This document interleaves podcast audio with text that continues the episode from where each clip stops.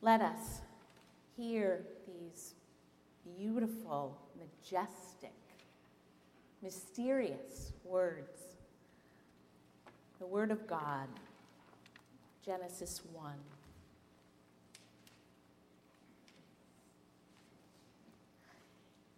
In the beginning, when God created the heavens and the earth, the earth was a formless void, and darkness covered the face of the deep, while a wind, a breath of God, swept over the face of the waters. Then God said, Let there be light. And there was light. And God saw that the light was good. And God separated the light from the darkness. God called the light day, and the darkness he called night. And there was evening, and there was morning, the first day. Amen. The gospel reading today comes from the Gospel of Mark first 11 verses of the gospel. In the beginning of the good news of Jesus Christ, the Son of God. As is written in the prophet Isaiah See, I am sending my messenger ahead of you who will prepare your way. The voice of one crying out in the wilderness Prepare the way of the Lord, make his path straight. John the baptizer appeared in the wilderness proclaiming a baptism of repentance for the forgiveness of sins.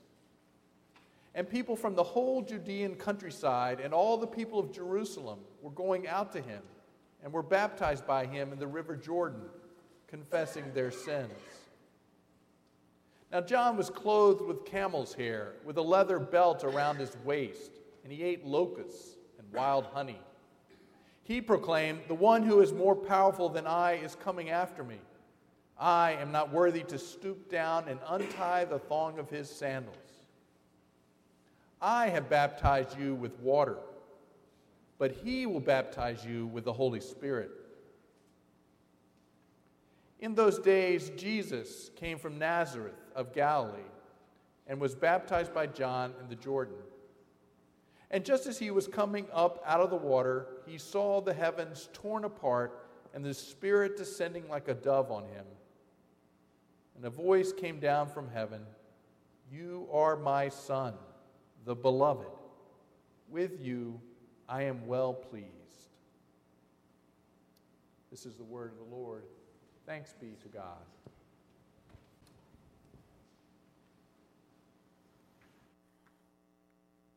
Let us pray.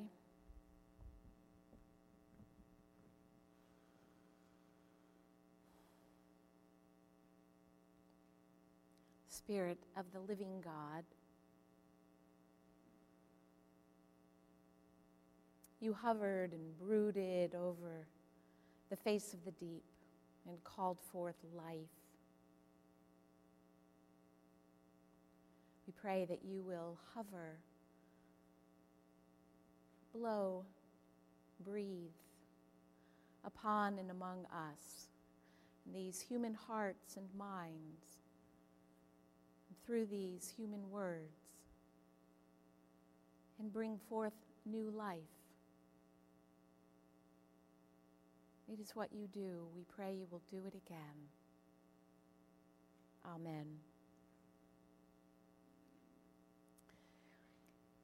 About a year ago, I turned in my slide phone and finally got a smartphone. It wasn't the derision and laughter of our daughters that prompted the switch. It was the desire for that amazing phone app, Google Maps. With Google Maps, I could avoid massive traffic delays on Route 95. With Google Maps, I could make my way with confidence through the city of Philadelphia. With Google Maps, I would no longer print out directions for our work camp drivers and have them snicker at me and say, How quaint. For those of you who do not know about this app, here's the way it works you type in your destination.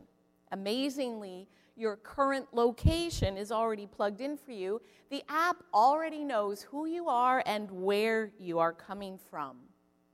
And then you press start. The little icon of your vehicle starts to move as you move along your route. It's the coolest thing. You can follow your progress on your route and on the screen. And you can also swipe, and look ahead on your route or around your route or find alternative routes. You can check out restaurants and sites along the way. You can find gas stations. You can check traffic up ahead.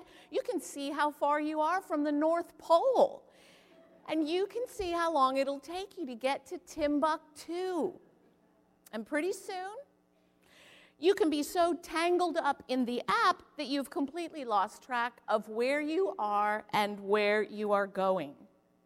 Fortunately, when that happens, you can tap the little box in the bottom left hand corner of your screen, the one that says recenter, and voila.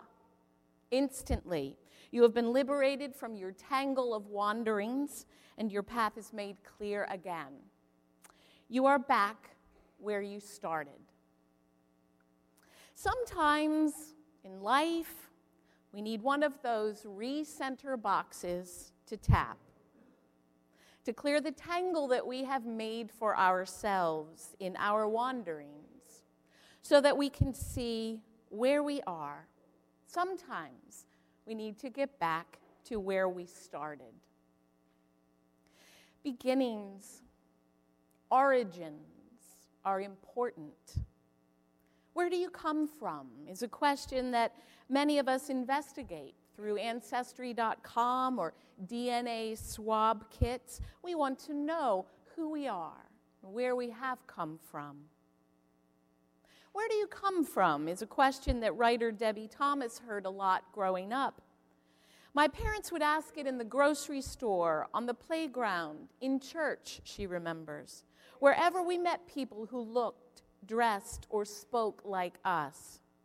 As immigrants from India, homesick and adjusting to life in the U.S., her parents wanted to forge connections with people, to make community. And those connections always began with origins.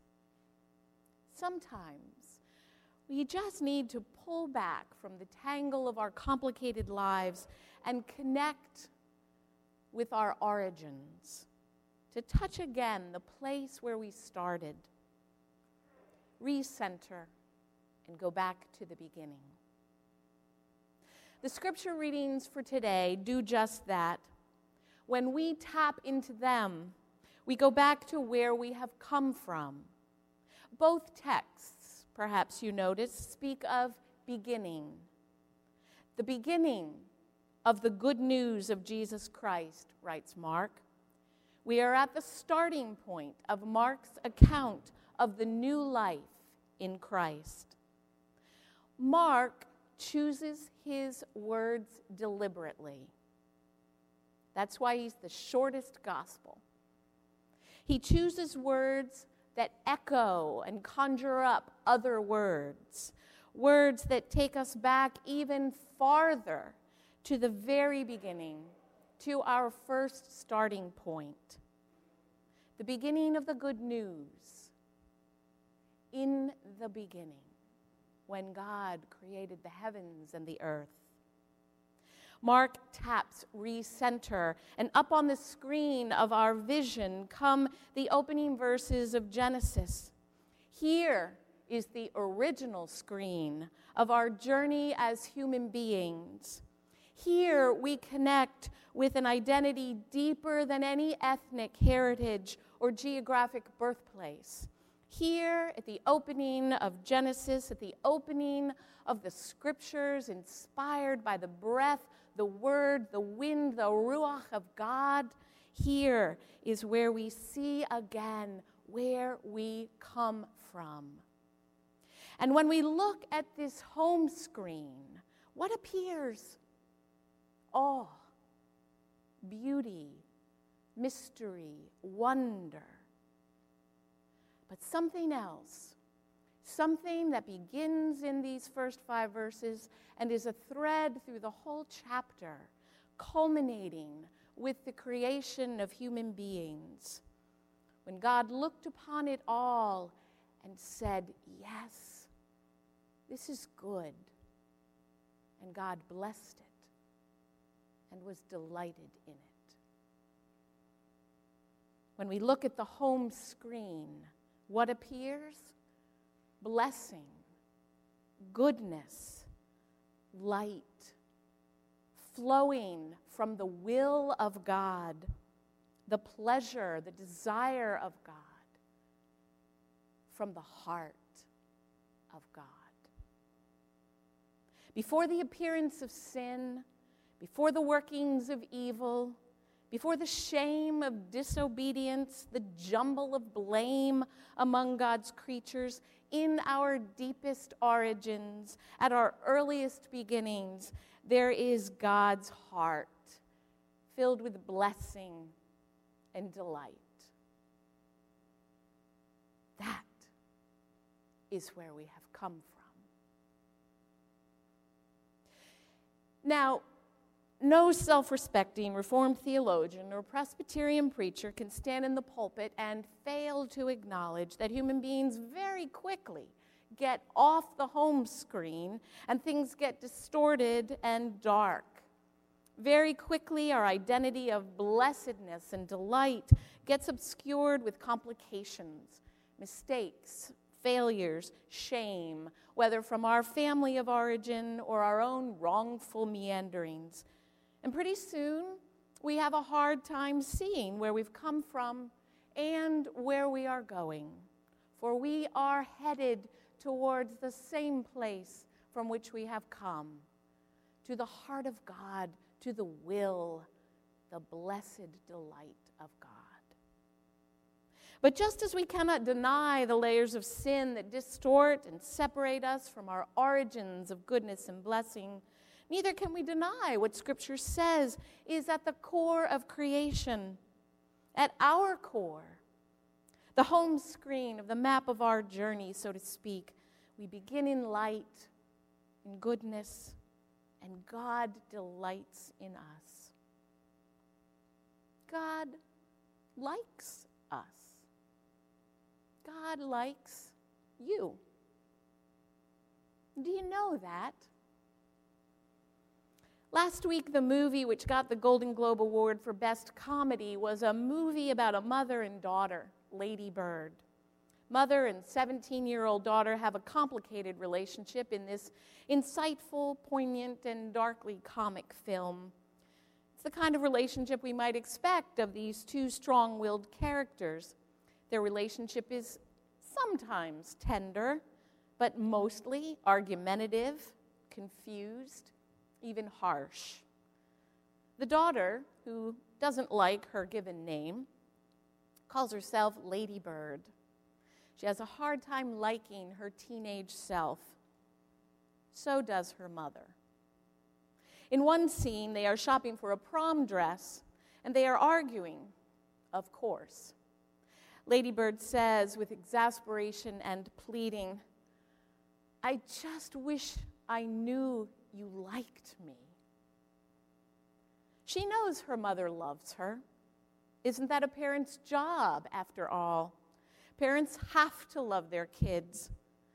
But Lady Bird begs to know that her mother likes her. There is a difference, isn't there?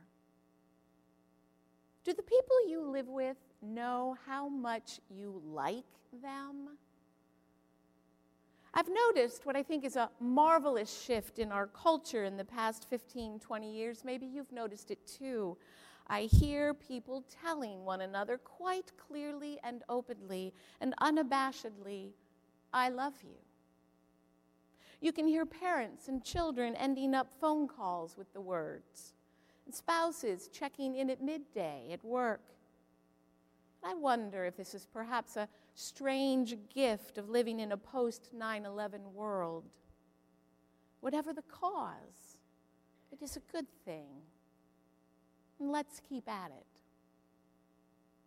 But I also wonder does your spouse, do your parents, do your children, does your teenage son or daughter know that you like them? Have you ever told them what delights you about them? What you bless in them? Because it is one thing to be loved, and quite another thing to be liked, to be delighted in, and blessed. God likes you. God smiles when God thinks about you, says the scripture. God looks upon whom God has made in you and says, Yes, all right, good. I am so pleased. I really enjoy that guy. I enjoy that girl.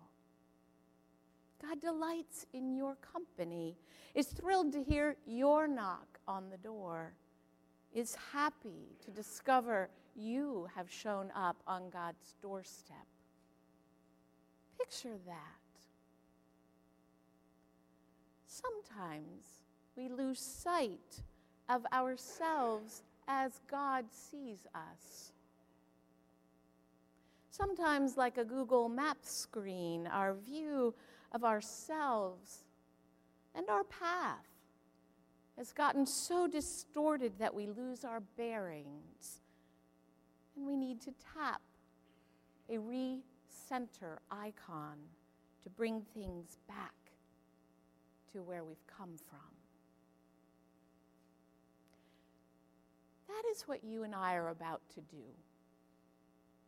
In a few moments, we will remember and renew our baptism. We will reaffirm the covenant that God made with us at the beginning of our journey with God.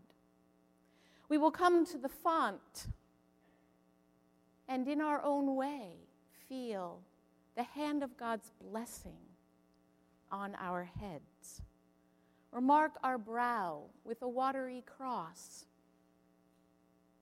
When we do this, it will be like tapping in to the home screen, the recenter icon. We will refresh our awareness that God, who made us in love, looks upon us with blessing and delight. And we will sit for a few moments in that truth. Because before everything else that can be said about us, this is who we are at our core. This is where we have come from and where we are going. And today, as we reaffirm our baptism, we will also refresh our connection with people who speak the language of grace, which is God's language. We will reconnect in our covenant with the people of God, the covenant people. Be clear. It is not that you and I in these pews are more beloved by God than those outside the church. God does not like us more because we are baptized. But here we are in a community of people who are aware of God's grace and have claimed it in baptism, people who have accessed the treasure of God's life, which is always present, hidden, waiting to be unlocked. People who try to let that grace and delight shape and direct the way we live in the world and with one another to be sure. After we leave this sanctuary, the home screen will get off center again. even as we accept God's grace and favor, we will already be spoiling it with our fiddling. But even so, today, for a few moments, we will stop our tangled wanderings and come back to where we started. We will let the waters of God's creation, of God's blessing, wash over us like the waters of our birth. And we will hear again, for the first time, the words of our beginnings. You are my beloved child. I delight in you. Bless you. Amen.